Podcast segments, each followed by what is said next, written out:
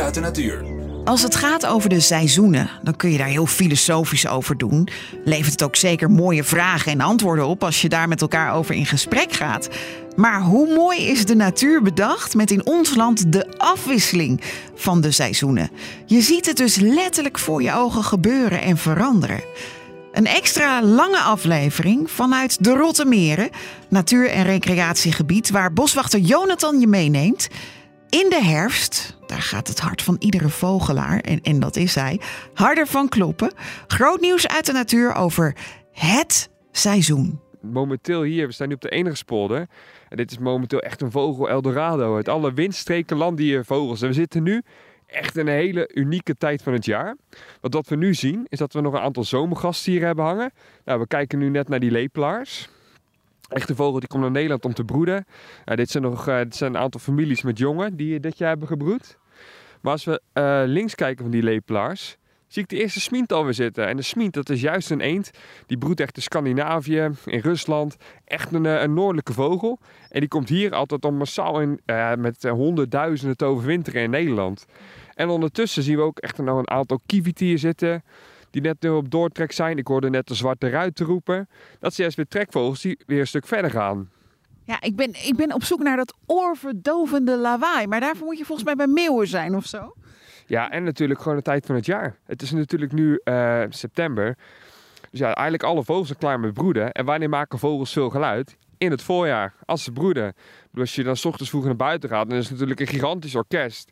Maar ja, dat zijn natuurlijk die vogels, die willen, uh, ja, die willen sowieso ten eerste hun beste plekje. Dus die zoeken een mooie plek uit en die verdedigen ze natuurlijk ook. Dus eigenlijk, het is altijd, als je vogel hoort zingen, denk je, oh wat liefelijk. Maar eigenlijk zeggen al die, uh, die mannen oprotten, dit is mijn territorium, wegwezen. En tegelijkertijd natuurlijk even uitsloven voor de mooiste dames. Wie scoort de mooiste? Ja, dat is nu allemaal achter de rug. De jongen zijn uitgevlogen. De hormonen beginnen langzaamaan weer, weer te zakken. En het is nu uh, ja, even goed volvreten. En begin dan die lange trektocht.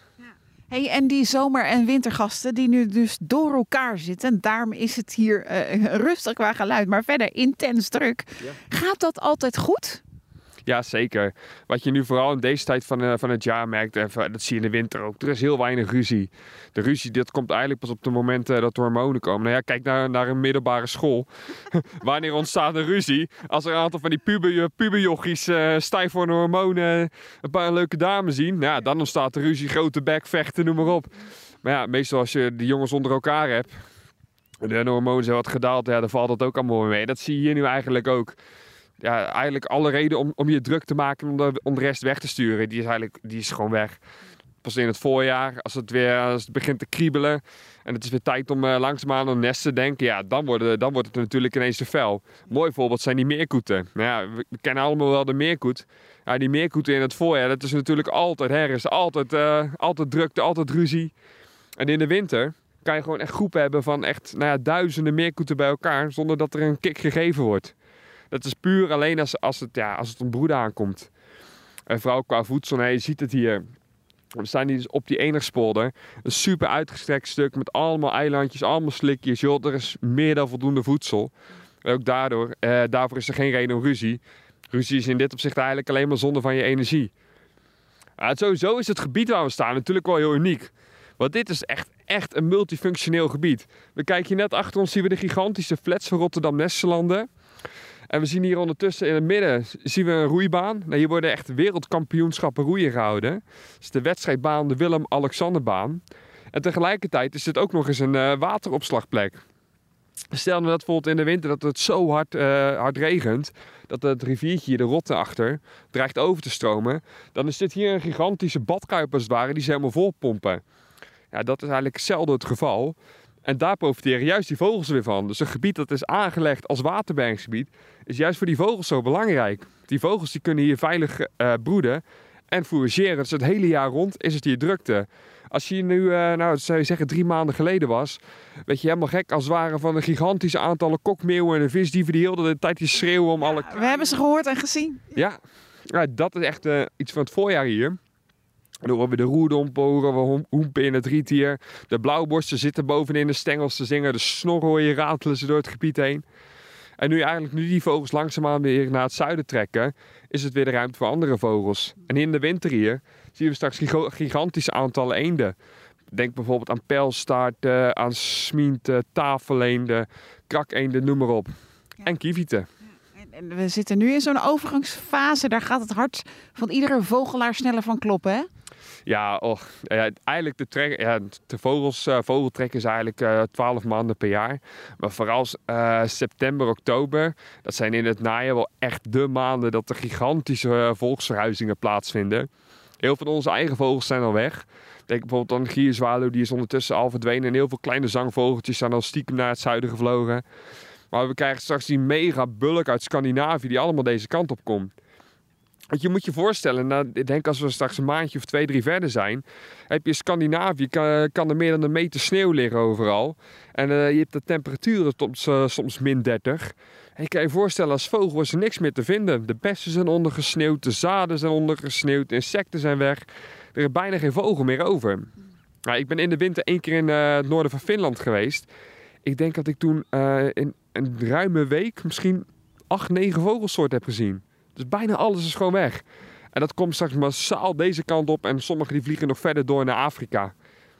Dat is nu juist dus in, de, in deze tijd dat leuke dat je dat kan volgen. En iedere vogel heeft zijn eigen timing. Dus de eerste die vertrekken al heel vroeg. Denk bijvoorbeeld aan de koekoek. Die koekoek, dat is natuurlijk zo'n sneaky beest. Die legt altijd zijn uh, eieren in het nest van een andere vogel. Nou, dus die koekoek die heeft, nou, wat zullen we zeggen, mei, juni heeft hij zijn eitjes gedropt. En die ouders hangen even rond te denken, ja, ik heb hier eigenlijk niks meer te doen. Ik ga weer lekker terug naar Afrika. Dus die vertrekken in juni al. Nou, in juli uh, vertrekken eigenlijk bijvoorbeeld onze grutto's alweer naar het zuiden. In augustus is vooral deze plek hier, is bijvoorbeeld een plek waar de waterrietzanger uh, doortrekt. En daar zijn we stiekem ook wel heel erg trots op. Want die waterrietzanger, dat is echt een van de meest zeldzame vogels van heel Europa. En die kiest dus ieder jaar die enigspolder hieruit uh, ja, om uh, ja, als tussenstop om op te vetten. Dus ook merk je dat iedere keer uh, ja, is weer een andere vogel die, die naar het zuiden gaat.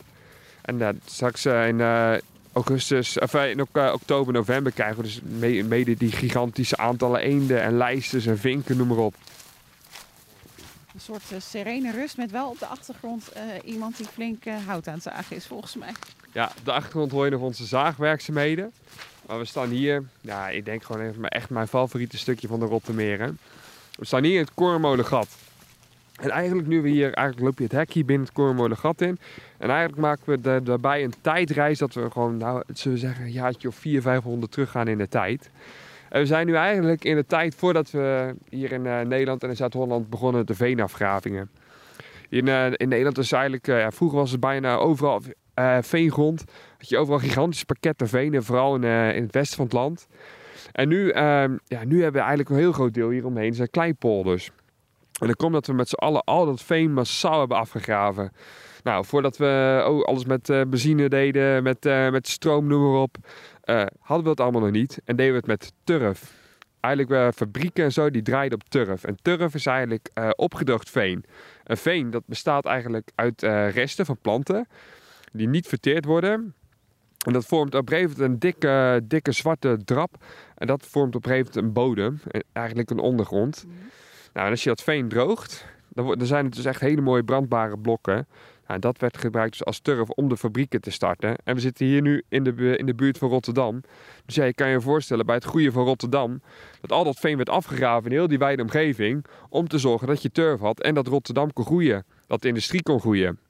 En dat heeft eigenlijk geresulteerd in dat we nu eigenlijk hier in het enige stukje veen in de hele omgeving zitten. Hier net achter het dijkje hebben de tweemanspolder. Nou, daar is al het veen weg en dat ligt gewoon 6 meter lager dan waar we nu zitten. Zitten we echt alweer terug. Daar zitten we echt op de kleilaag. En dit hier, in dat opzicht, echt een oerstuk. En het is wel heel bijzonder dat dit stuk er nog is. Maar dan komt dat er een aantal rijke heren. Daarachter hebben we het jachthuis staan. Die hadden dit stukje hier als een, een, plek om op eenden te jagen. Mm. Die, die mannen die hadden zo gigantisch veel geld in die portemonnee zitten. Dat die dit dus hebben kunnen tegenhouden. Die kochten gewoon dit korenmolengat? Ja, die kochten het hier gewoon op. En die hebben er eigenlijk voor gezorgd dat dit hier overbleef. Jo, terwijl we even verder lopen en... Ja, want de zitten hier ook aalschovers. En als het het broedseizoen is, dan is dit echt streng. Sowieso is het niet echt toegankelijk voor het publiek. Maar dan, dan kunnen we hier al niet meer komen, hè? Nee, het is het enige afgesloten stukje in heel de Rottermeren. En die aalscholver is eigenlijk ook... Uh... Het, is, uh, ja, het is hier echt wel dicht begroeid Ja, ook, hè? heel, eh, ja, heel veel wilg hier, hè? Ja, Hey, daar. Hey. Hey. Er gaan ranzuilen boven ons over weg. Nee joh, Ja, dat waren die ranzuilen. hebben we gemist Ja, die hebben we gemist. en gestoord. Ja, helaas wel. Nee, ik wist niet dat ze er nu al zaten. In de winter is dit, een, eh, omdat hier normaal geen mensen komen, is dit eigenlijk een, eh, wat we noemen een roestplaats. Een plaats waar die uilen met z'n met z'n allen slapen. Eh, komt hij nu wel terug, denk je? Ja, zeker. Ze gaan nu daar in die bomen zitten. En we lopen nu even, anders even een klein stukje verder door. Dan kunnen ze weer terug. Maar dit is dus, dus het gebied dat eruit ziet zoals jaren geleden. En dat is dankzij die rijke heren die gewoon een heel stuk natuur kochten. Maar ja, dat, dat kennen we nu ook wel. Dat er veel geld voor nodig is om natuur te behouden. Zo, tussen het riet door. en dan ja. komen we nu... Oeh, daar zwemt, vliegt ook van alles Hier weg. gaan, eh, hier gaan wat krakeenden. En eigenlijk ook, er zijn alle oude verslagen van eh, eigenlijk gebieden hier in de buurt voor die veenafgraving. Bijvoorbeeld het Zevenhuizense Bos en het Schollevaars-eiland. Gebieden die daar sinds ongeveer sinds de 16e, 17e eeuw zijn ze verdwenen. En er schijnt die vogelrijkdom hier, die scheen zo gigantisch groot te zijn. Er staat, op her en der staat geschreven dat er nergens in Nederland zo'n grote vogelrijkdom was als hier. Er staat geschreven over aalscholvers, over kwak, eh, roerdompen, woudapen, purperreigers, lepelaars. Die het hier massaal voorkwamen. Dat het hier als het ware miegelde van die soorten. En eigenlijk waar we hier nu kijken, zien we in die bomen zien we nog een aantal nesten van die aalscholvers. Die nog een aantal nesten van die blauwe reigers. Dan kunnen we ons misschien een heel klein beetje voorstellen hoe het hier moet zijn geweest. Maar ja, als ik zou, zou kunnen tijdreizen, zou ik zeker hier een stop, eh, stop maken. Want ik ben zo benieuwd hoe dit eruit zou, zou gezien hebben. Ja, en nu eh, is het eigenlijk nog een heel belangrijk plekje, dus in de zomer, in het voorjaar, als broedgelegenheid voor die aalscholver en voor die eh, blauwe reiger. Maar nu in de winter, en vooral nu in de trektijd, merk dat heel veel krakeenden hier eh, komen om te ruimen. Heel veel, in de winter heb je heel veel kuiveenden, heel veel tafeleenden, eh slopeenden, pijlstaarten die hier komen fourageren. En die hier komen uitrusten. En s'avonds, dat is ook heel mooi, als je nu in de schemer hier op het dijkje gaat staan. Er komen alle kleine zilverreigers, grote zilverreigers uit de omgeving. Die komen allemaal naar hier gevlogen om hier te slapen. Want hier zit je dus, nou, afgesloten gebied, komen geen mensen, zitten ze veilig.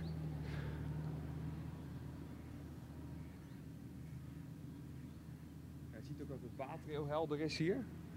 Ja, Heel even kijken. water. Nou, niet, het lijkt niet heel diep, maar Ja, het is ook niet zo heel diep.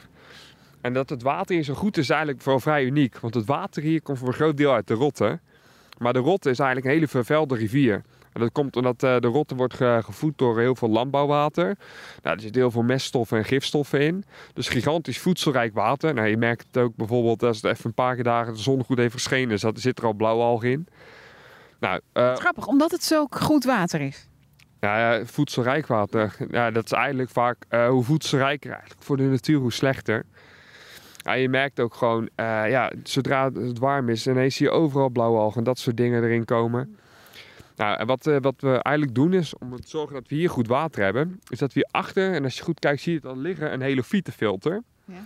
Een helofietenfilter is eigenlijk een ehm, groot veld vol met riet. Ja, want ik wou net zeggen, eh, waar is dat filter? Want ik zie vooral riet. Heel hoog, veel riet. Ja. Ja, en wat we dus doen, is dat we dat water dat pompen over naar het rietveld.